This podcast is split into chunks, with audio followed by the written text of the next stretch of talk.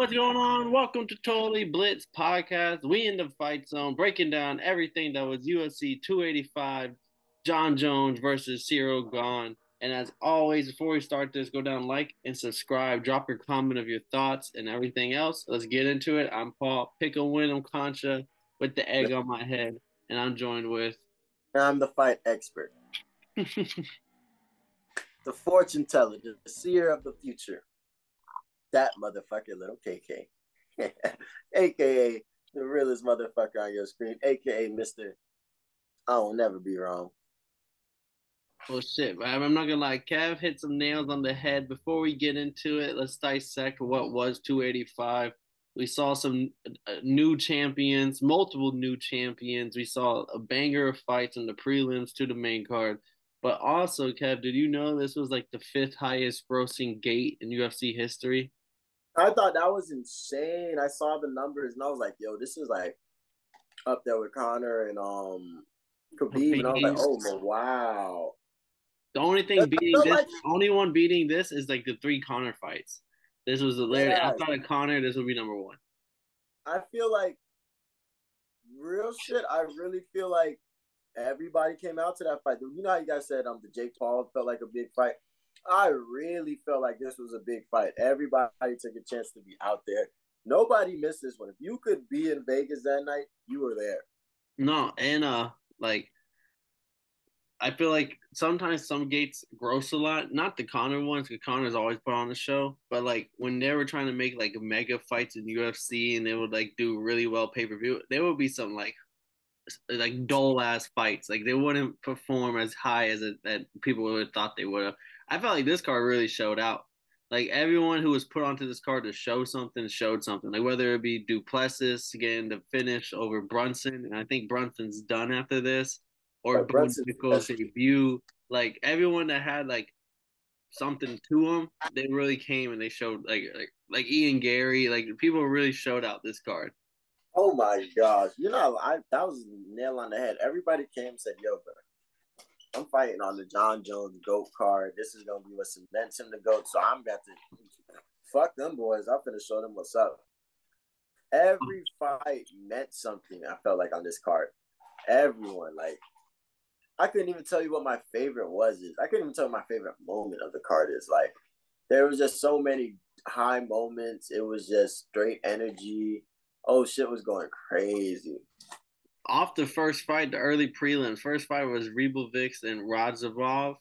And like Ribovics got his first L in MMA. He he was eleven and 0, now he's eleven and one. But like it was such a high level fight. Like you could tell the skill level in that fight. Like the, the, the striking, the takedown defense and then like the Black Blackshear fight was next. Like it was such high level, such to jump. Like I felt like that was the difference between this card and a lot of other like high pay per view cards. It was like you don't expect much from the prelims. Like this pre early prelims, like these like these are some high level fighters. Even though they weren't ranked, they're like young talent that the UFC expect to be ranked in the next year or two. And I was like, this is like I, can't say enough about the car. Phenomenal car. They made up for the last two weeks, you think? Oh, 100%. I mean, uh, let's talk the the featured early prelim fight. Ian Garry getting round three TKO over uh, Song Kenan, uh, Song Kenan, and Ian Garry posted Kenan's face on his Instagram because it was all like battered, and people were wondering why would he post your opponent's face on? And he went on Ariel Helwani show and said like, I posted his face because I'm like an artist, and his face is my canvas, and that was the art that I displayed was what I did to his face. and I was like, damn, like I, I can't not like I continue to fuck with Ian Garry even more, but like he showcased like he he's truth like his striking it really is like top notch, like double the total strikes. Every strike he landed was a significant strike.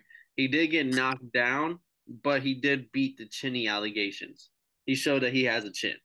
But that fight is so crazy, right? On the show, I picked Ian Garry, no problem. I said, yo, Ian Garry, love to see him. Not Conor, but you're a great guy.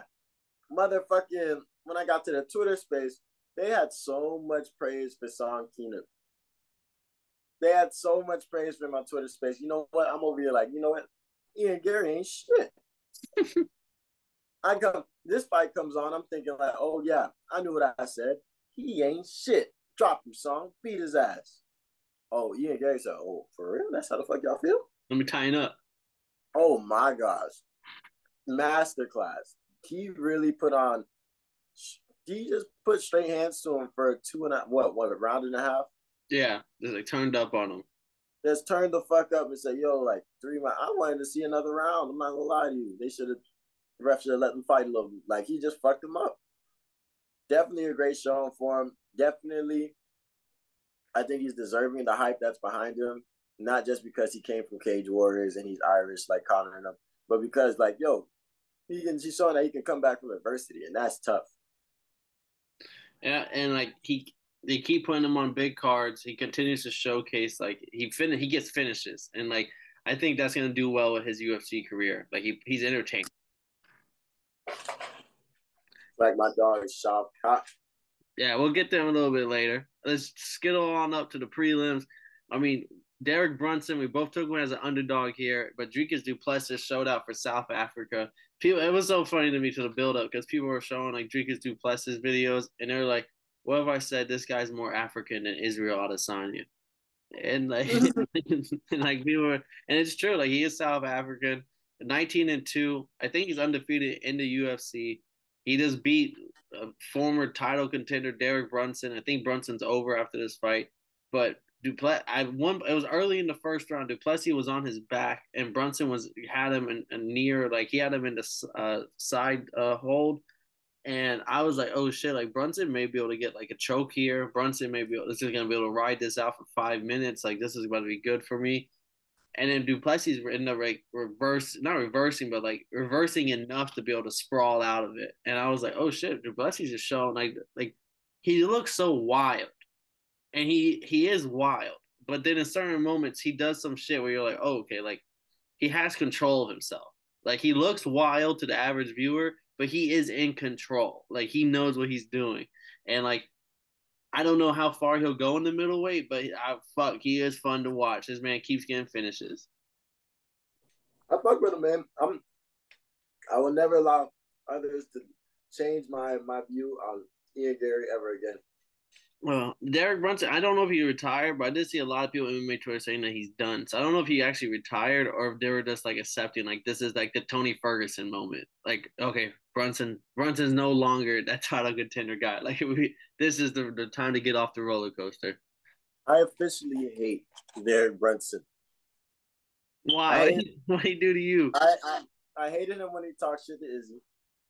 I hated him when he talked shit to um I hated him when he got it that when he got knocked out by Cannonier. And now I really hate this mother trucker because you go from title, literally contender. Like if you had won that fight, you would have fought international fight week. Yeah. Rematch Izzy, got your ass whooped, but nobody would have said nothing. You would have made great numbers and you would have had a nice little check headline in the pay per view. Instead, this motherfucker gets tired after putting them things on him in the beginning of the fight. Motherfucker wants to get tired and really forget where the fuck he's at. And he gassed down the first round. He thought he had him in that show. Like I said, he had him in that top position. He kind of wasted his energy. The fact that motherfucking he got top, he got full mount on top and got reversed the shit out of his ass and went immediately, immediately back to the feet. I was like, wow, he's he's literally doing what we said he all he didn't have to do. As long as you stayed in control, kept pushing the pace, and breathe, motherfucker, you would have been straight. But no, let's go ahead and try to hurry up and get this finished.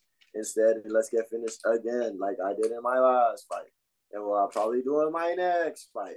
You feel me? So this is why I hate Derek Prince. Yeah, I mean, it's definitely like I said, it's time to get off the roller coaster. He's done his like Derek Lewis, Derek Brunson, something with the Derek's right now. Derek Brunson, Shogi Ferguson. I'm just yeah. saying. It all goes together. Who kind of righted his ship and righted his history was Cody Garbrandt. He got the win over unranked Trevin Jones, bantamweight win, uh, Brett, that decision. Bro, that takedown was crazy. And I was shocked he went for it because Trevin Jones, the BJJ, that's the one thing I gave him was like, okay, on the mat, he he should have the advantage. So for him, the Garbrandt to get the not just one, but he got multiple takedowns. Kind of comfortable there. There wasn't a lot of punches thrown for a fight that involved Cody Garbrandt, but it was kind of like technical striking. It was kind of like striking that was used to set up other aspects of the game. It wasn't. Eh, it was a Cody Garbrandt that didn't seem like he was looking for the knockout on the feet. Like he was okay with going to the judges beating you tactically. And I always like Cody Garbrandt because he seems like a a real like he kind of seems like if someone was to describe who the, the Diaz brothers were, they would probably picture Cody Garbrandt in their head. Yeah.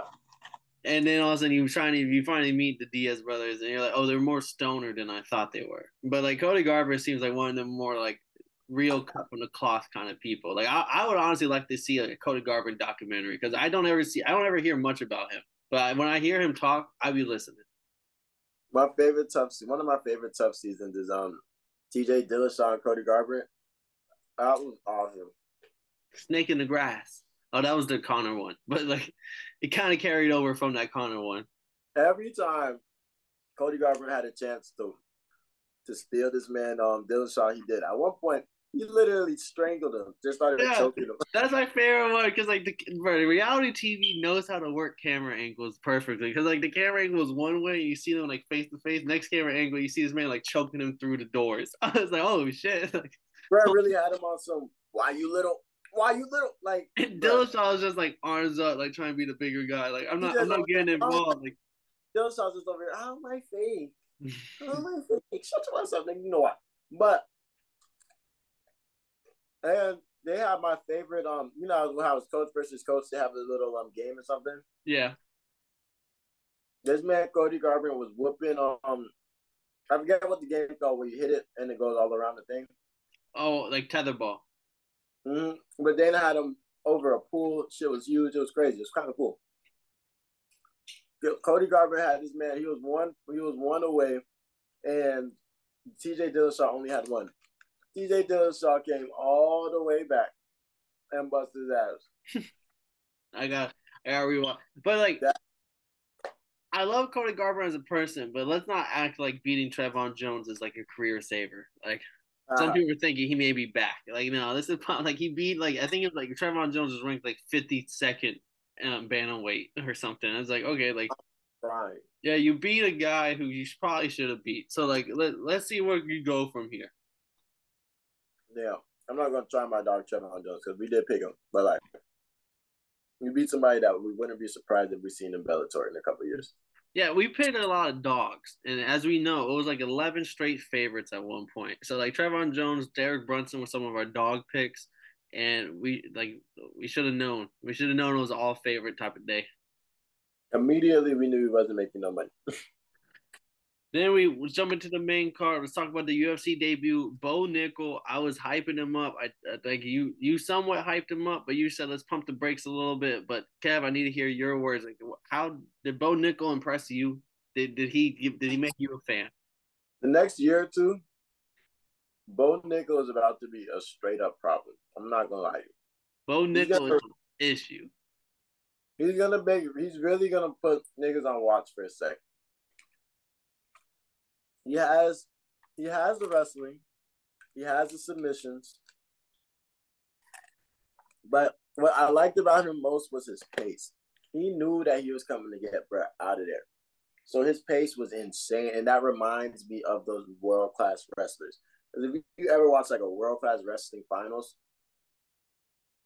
paces goes crazy those first rounds his pace was insane. Like you're not going to be able to keep up. The lower level fighters, especially people that aren't even ranked in the top 15, you're not going to be able to motherfucking keep up with that. Like it's going to be a damn. Like people are going to really fuck with Bo Nickal because he's literally blowing by his entire competition until he runs into some great talent. So I think for the next year or two, he's going to be fucking motherfuckers up and quickly.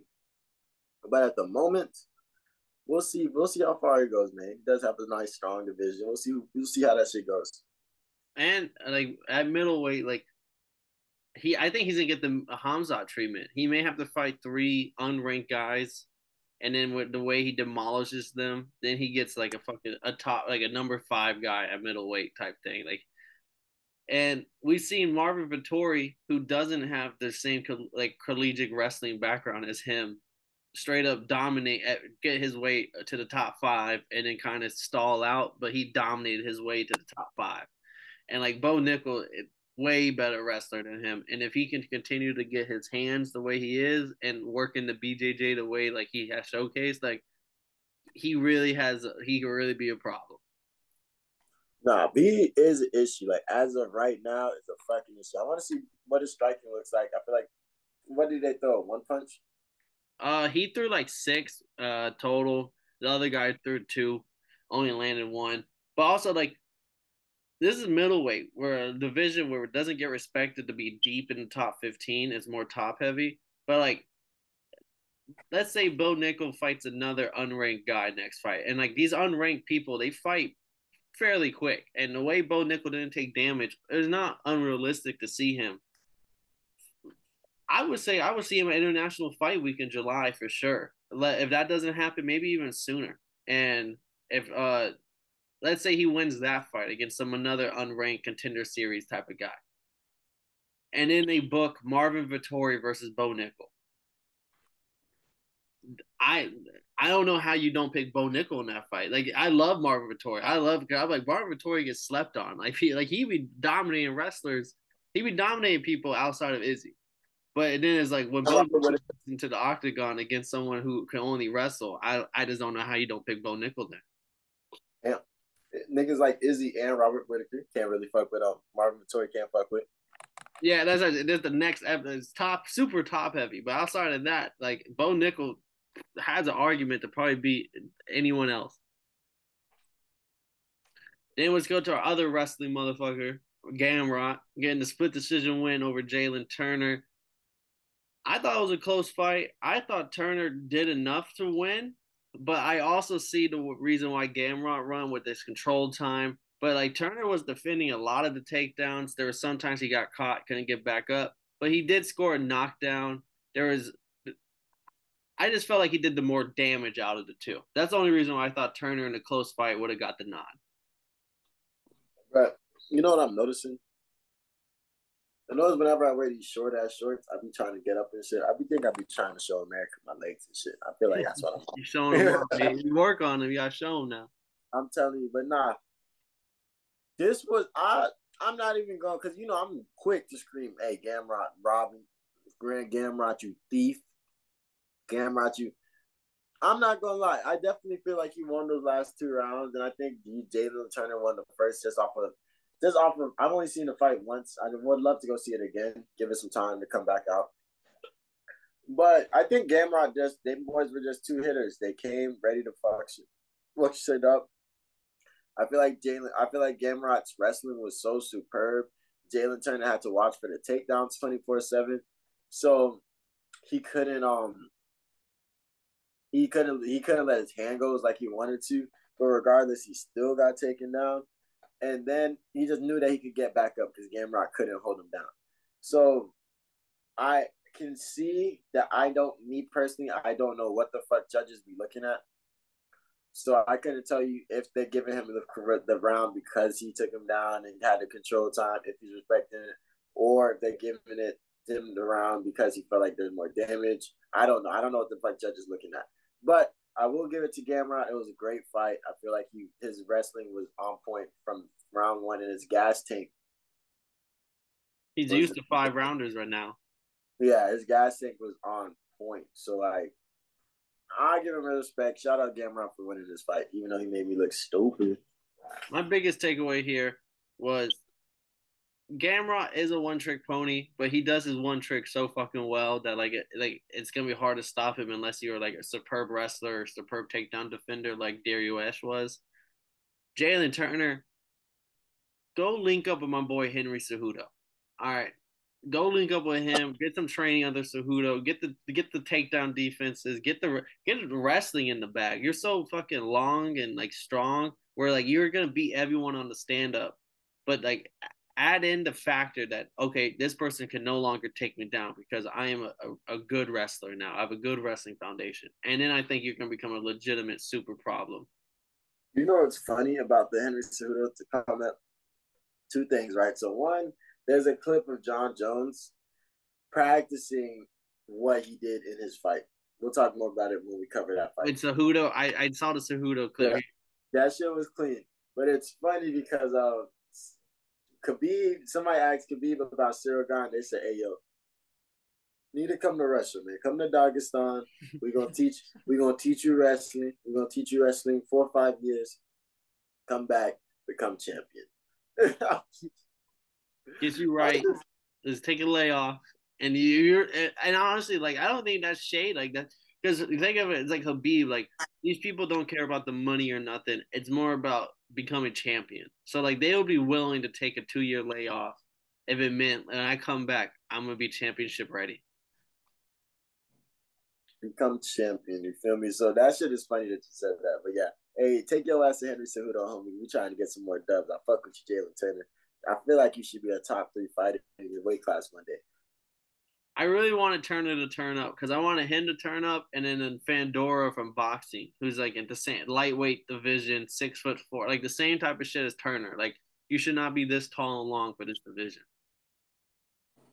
Then we are uh third last fight. Some of the people I think it one fight of the night here. Shot uh Shavkat Rakhmonov getting the sub in the third round over Geoff Neal. And I mean I, it wasn't scored a knockdown, but Geoff Neal definitely rocked him and like dropped him to his knee for a second. He got back up, shrugged it off, continued on to like the masterclass performance I felt like he was having, whether it was in the ground game, shooting on submissions, whether it was on a stand up. Yeah, he would get hit with a couple, but he was definitely landing way more than he was getting hit with. Like he, so I, I love uh, Rakhmonov, and this was the perfect test of like we need someone that has a lot of power. Let's test your chin. Let's see if you can really go up against somebody who can box with the best of them. And I felt like his kickboxing prevailed. First off, shout out my dog Shavkat. If you ain't know, this the motherfucking Shav Zone. Respect to my dog off rip, just because motherfucking Jeff Geoff Neal missed the missed weight by four pounds. Like it yep. wasn't even he wasn't even close. Like if you lose by if you lose miss weight by 0. 0.6, if you miss lose if you miss weight by 0. 0.1, 0. 0.2, oh you were close. My bad, homie. I feel bad for you. If you miss weight by a pound, we're looking like, damn kid, you gotta figure something out. When you step on that scale four pounds over, you're looking like, what the fuck? You weren't doing something right. Yeah, they was like, bro, did you even try? Like it's when Khamzat got on there, he was seven pounds over. Niggas, bro, did you even try? Smiling. So, knowing he was fat. And the fact that he still took the fight, um, Shavkat still took the fight, no problem. And then we did the research, you lose 30% of your purse. But Dana said, Dana's exact words were, I don't give a fuck that um Geoff Neal didn't make weight. I'm gonna pay him anyways. hey, I mean, it was of the night and Dana White makes Dana White the king of like bending the rules on the fly. Yeah, and nobody remembers it. No one, yeah, no one's gonna remember this like five years from now. Like, damn, I remember Geoff because this was Geoff Neal's only time missing weight too. It's not like he's perpetual weight misser. It's but fine, man. Play play the like conspiracy music because I think he did it on purpose. I think Geoff Neal. I mean, calling me crazy, but like I feel like he knew that Rakhmonov was gonna have the ground game like over him, so like come in a little bit heavier, like almost like when Paulo did it against uh, Izzy, where like I feel like Paulo came in overweight on purpose, where like he wanted to have like the power like difference, and I feel like Neal wanted two things. He wanted to be able to have weight when it hit the mat, and the second reason was he wanted his shots to land at full power, where he knew he might not beat him crispy, but like I'll land one that may knock you out if I'm a little heavier. Dun, dun, dun, dun. That's, that's my hot take right there. I think he did it on purpose. Dun, dun, dun, dun. Wow, I didn't even think about that. It's possible. Anything. What Kevin Garnett say? Anything's possible. Hey, you don't want to lose your ranking, and then you beat like one of the hottest contenders in like UFC at the moment. No one's gonna care. You're a couple pounds over. Yeah, I mean it was an awesome fight. I feel like Geoff Neal. This is another fight where I feel like he kept trying to let if he could let his hands go a little bit more because he was taking shots. So this chin is pretty solid, but if he had let his hands go a little bit more, I feel like he could have caught Shavkat a little bit more because Shavkat was not trying to get out of there. There's no dodging in Shavkat. No, he was definitely getting hit. There's no dodging. He doesn't weave. He doesn't move. Because they kept saying that in the chat. They said this is gonna be a good fight because they um Shavkat doesn't move his head for nothing. And they actually and um Gabriel, shout out that boy Gabriel who was on the um who was on the page, who was on the um live stream with us he made a great point. He was like, "This is probably one of Shavkat's better fights, where he was moving his head and moving his body and staying loose and stuff. He really just being there to do his work when he gets in there, and he's good. He's talented and he's strong, so he gets his work in and he does it how he does it. But that's going to be an issue later down the line, especially in championship, because you're gonna see that immediately in film. Like we all saw it during the fight. Yeah, and uh, it was one of his best performances moving the body in the head, but he still got caught. So it's not like he's he's crisp at it yet. Like he still has to keep working because once he moves up to the high, if if Kamaru Usman lands those shots and Leon Edwards lands those shots, like eh, it, it, lights out type of deal. Gilbert Burns. Gilbert oh, Burns, low key, has the power too to just knock your lights out. Before Jorge Masvidal lands a knee, I'm playing. no, you cut that out. Cut that out. Hey, anything is possible though. As we jump into this co-main event, we saw the dethroning, something we didn't think we ever see in our lifetime. The dethroning of uh, Shevchenko against Alexa Grasso, their new flyweight champion, with the rear naked choke in the fourth round. Not only did she beat her, but the one way that no one gave her a shot of, she did it with a fucking submission. Bro, I learned a long time ago. Please do not try niggas when they don't tell niggas but to how they how they finna win. Jamahal Hill said, "Shut y'all asses up. I finna I finna defend these motherfucking takedowns, get out on bottom, and motherfucking and motherfucking win by decision. I don't need to knock him out to get this belt. Unanimously bust my ball over ass. So that's what Grasso did this week. He said, "Bro, I'm not stressing these motherfuckers. Oh, I'm gonna get a knockout. Bet we're gonna practice submissions." all motherfucking camp. And when she throws that ugly ass kick, she's gonna we're gonna catch that and get that on, get that choke in immediately head straight to it. And like when she seen it, it was head hunting.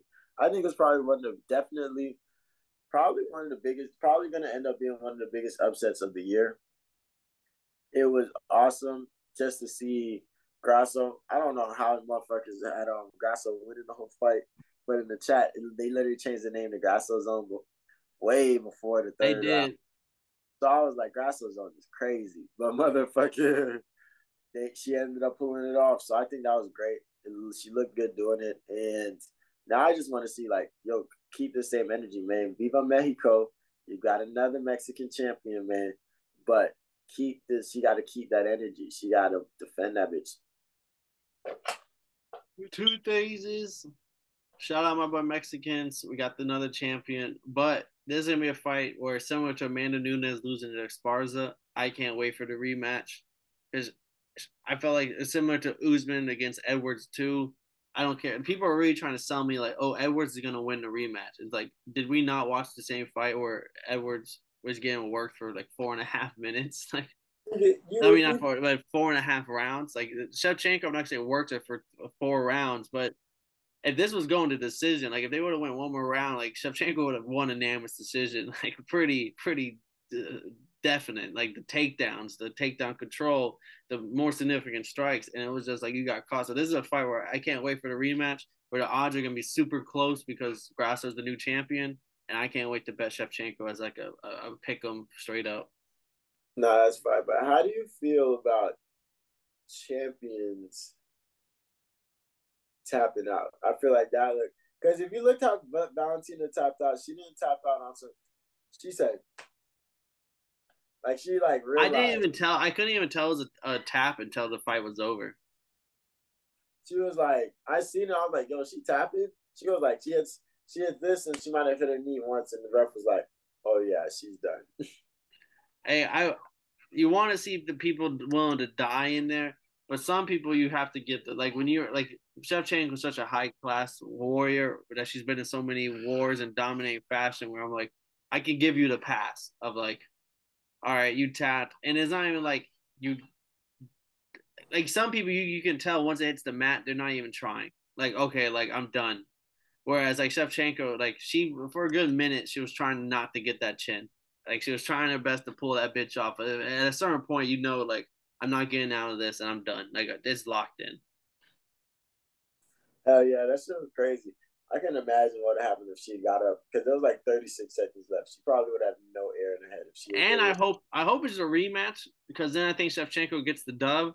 But a whole bunch of like Erin Blanchfield has definitely made a, a, a reason onto why she may be next. Like fuck is a rematch off for it. But I think Shevchenko being the champion she is, for how long she was, she has the right for like a rematch uh off it. Bro, this Erin Blanchfield Shevchenko fight. I'd rather see that than the motherfucking Grasso versus Shevchenko. Hey, I it just I can't see I can't see UFC telling Shevchenko like after all these years, like you're gonna have to go fight someone else before you want a rematch for your belt. Oh uh, yeah, and you know what's funny? She said Joe Rogan asked if you want a rematch. She was like, "Yeah, I want revenge." Hey, revenge season. I just say I can't wait for the rematch. But shout out Grasso, like she did the impossible. She not only did she beat someone that everyone had her as a huge underdog in, but she did it in a fashion nobody picked her ass. So like, no, like I know that feels great. Like you really does like shock the world. And the fourth biggest gate in UFC history, everybody was watching. Everybody's gonna know the Grasso name now. Uh, yeah, no, for real. Then Viva Mexico. Viva Mexico. But let's get into the main event here. We saw Jon Jones return to the UFC at heavyweight against the number one heavyweight fighter in the world, ranked in UFC's terms. Not only did he win, but he did it in spectacular fashion, easy fashion. First round guillotine choke, got it done, locked it in, fight over. Could honestly fight next week if he had to. Didn't take no damage. And uh, Kev, I'm gonna hand it to you. This was this is your guy. This was your pick. You had it right. Let me hear. Let me hear your thoughts. Like y'all really had me running around thinking I was crazy. Like I kept telling people, like, yo, they think this. I'm watching that countdown, like, yo, they think this Paris motherfucker is gonna beat Jon Jones. I'm watching the motherfucking embedded like, Brett, this man's over here laughing, joking, playing FIFA right now. There's, you really think he's gonna beat Jon Jones? this man motherfucker called Jon Jones. You know, Jon Jones, he's a he's a goat. We we know. At the press conference, he called him a goat with a French accent. That's accent, which is way worse than just calling a normal man a goat with an American accent. There's no I and then the thing about it, everything everybody said. You said it, DC said it, Everybody in the Twitter chat said it. Jon Jones is not gonna have what it takes to handle these um to handle this um to handle Gane because he moves like a lightweight and is built like a fucking Ford SUV truck. So I just didn't see what you what y'all saw. I saw somebody that almost somebody that got exposed a little bit fighting Tai Tuivasa he lost the um, motherfucking Ngannou, even though Ngannou is just better than he's just stronger than strongest motherfucker in the world. I just didn't see it the entire time. I was looking for what you guys saw. I couldn't see it. Well, I know what we saw? What? We saw a heavyweight Dustin Poirier. I'm crying. That's what people have turned him, and I think it's almost hit the nail on the head. And I would even say, like, if, if you're if you're a boxer, this is like the Anthony Joshua of UFC right here. Like the way he looks, like this is perfectly like he looks like a Greek god. He's built different. He's fast. He's strong. He looks like everything you would think of a fighter. But this man, I, he does not cut from the cloth that we see some of these real deal champions are cut from, which is like Ngannou and Jon Jones now. Like there's a difference now. And Jon Jones, he congratulations, you just beat the toughest heavyweight fight there is in UFC. I, I think like Don is the that guy, and yes, you can argue Blaydes because he has the wrestling, but like you're not gonna beat Jon Jones at what he does. I'm sorry, I don't think Blaydes, even though he's a, a great wrestler, I just don't think if you're coming in there with the game plan of wrestling, you're gonna beat Jon Jones. And then uh, uh, my boy Tom Aspinall, he may be the last hope and savior of the heavyweight division, and even him, I don't, I, and there's gonna be a tough day against Jon Jones because you're a smaller heavyweight, and Jon Jones is like you're in his wheelhouse at that moment. And then my boy Sergey Pavlovich, who's been wrecking people, I don't, I just can't see you going in there and getting like a first round blitz KO over Jon Jones. So like Jon Jones has just set himself up for like another three to four years of superiority, and then to retire again possibly with another undefeated run at a different division and then you can't argue who's the goat. Like I think at that moment, you the, the one and only answer of goat is Jon Jones. Because right now, some people still will argue GSP. Some people will argue Mar- Mighty Mouse. Some people may ar- argue Fedor. But if Jon Jones does a second run at heavyweight and is absolutely demolishes the top five guys in the next two three years and then retires again, he's gonna be on like his Tom Brady sit where he completely separated himself from the pack of other goats. Where it's like, okay, when we talk about go to this sport, there's one person. Bah, bah, hey, also one of my favorite parts of the whole thing when he won the fight, even Izzy laughed at it. When Jon Jones like, I want to shout out my Lord and Savior, shout out to uh, Jesus, Jesus Christ, Jesus Christ. Like, why did he say it? Like the second time he said it, he said it like so. Jesus Christ! like, like what was what was Jon Jones on? With that shit. I, I, I, thought that was so hilarious. But like Jon Jones went from a person I thought was the big. I hated him. I didn't like his personality. Didn't like who he was. I thought he was a fake person trying to. Uh, but this new Jon Jones, if it's not a gimmick, I can completely get behind. I think this new Jon Jones is the old Jon Jones, and he just understands who he is now. I think Jon Jones misunderstood Jon Jones.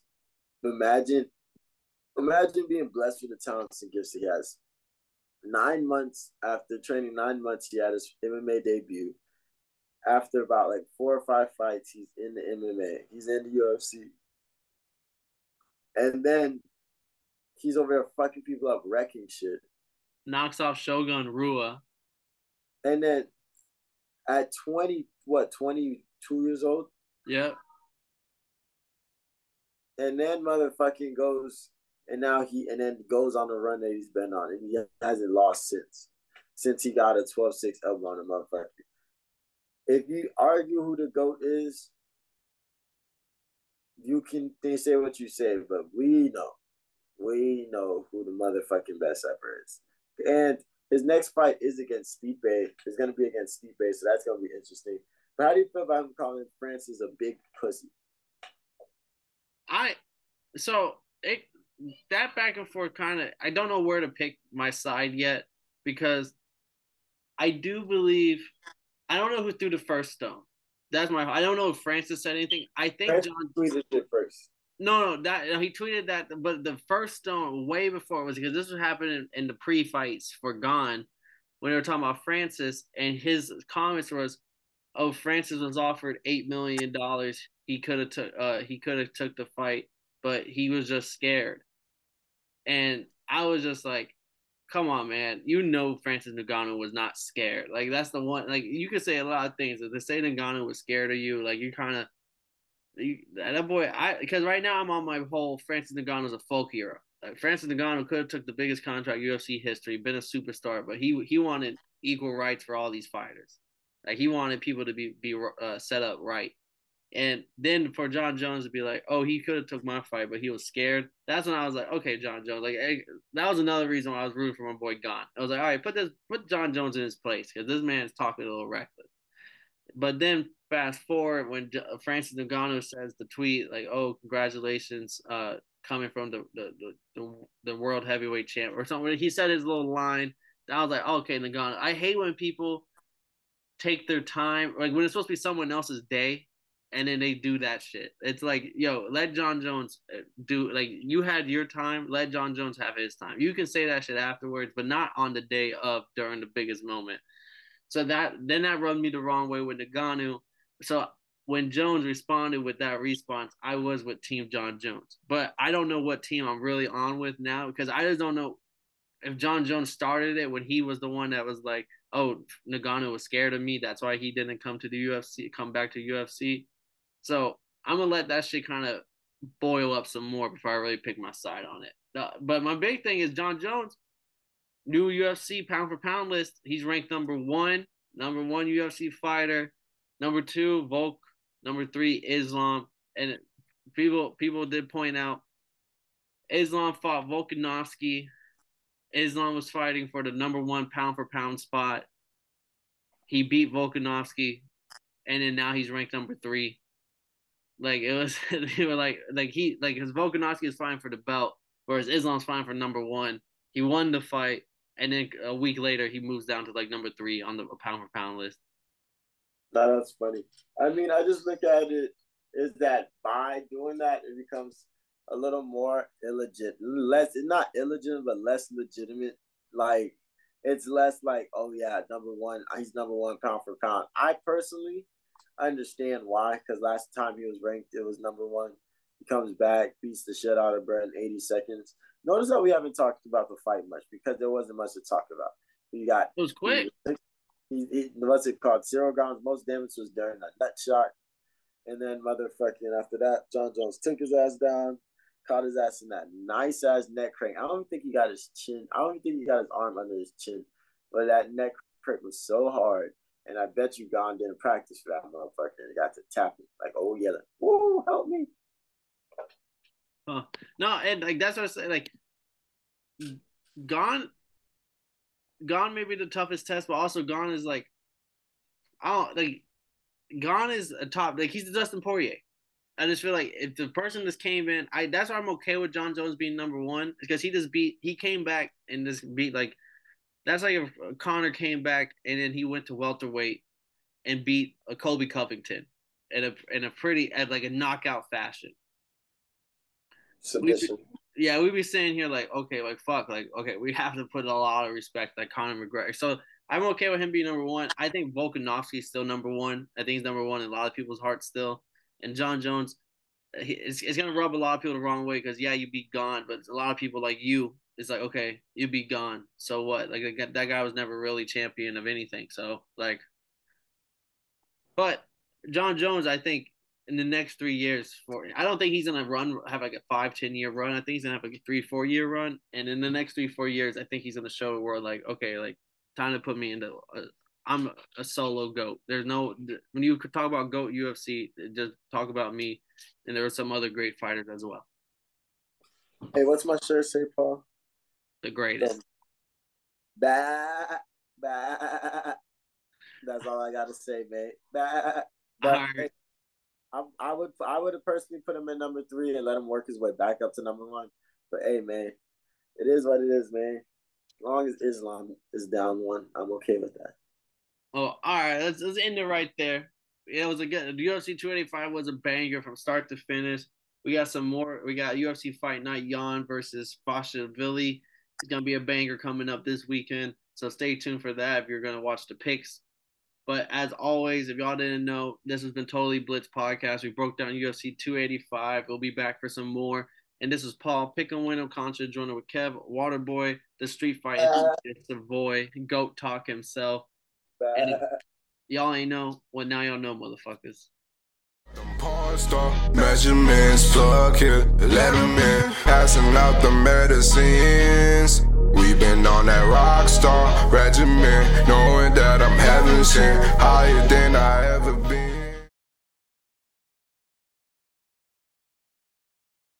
I got a problem with being problematic. Get the light beam on me, ready for electrostatic. Don't you step into this box if you're not batting. Then my gang got tools, you can call them boy crap, this ain't not new. And see some accent, all I say is true. You better stop your capping, lacking really your ass all in the passing.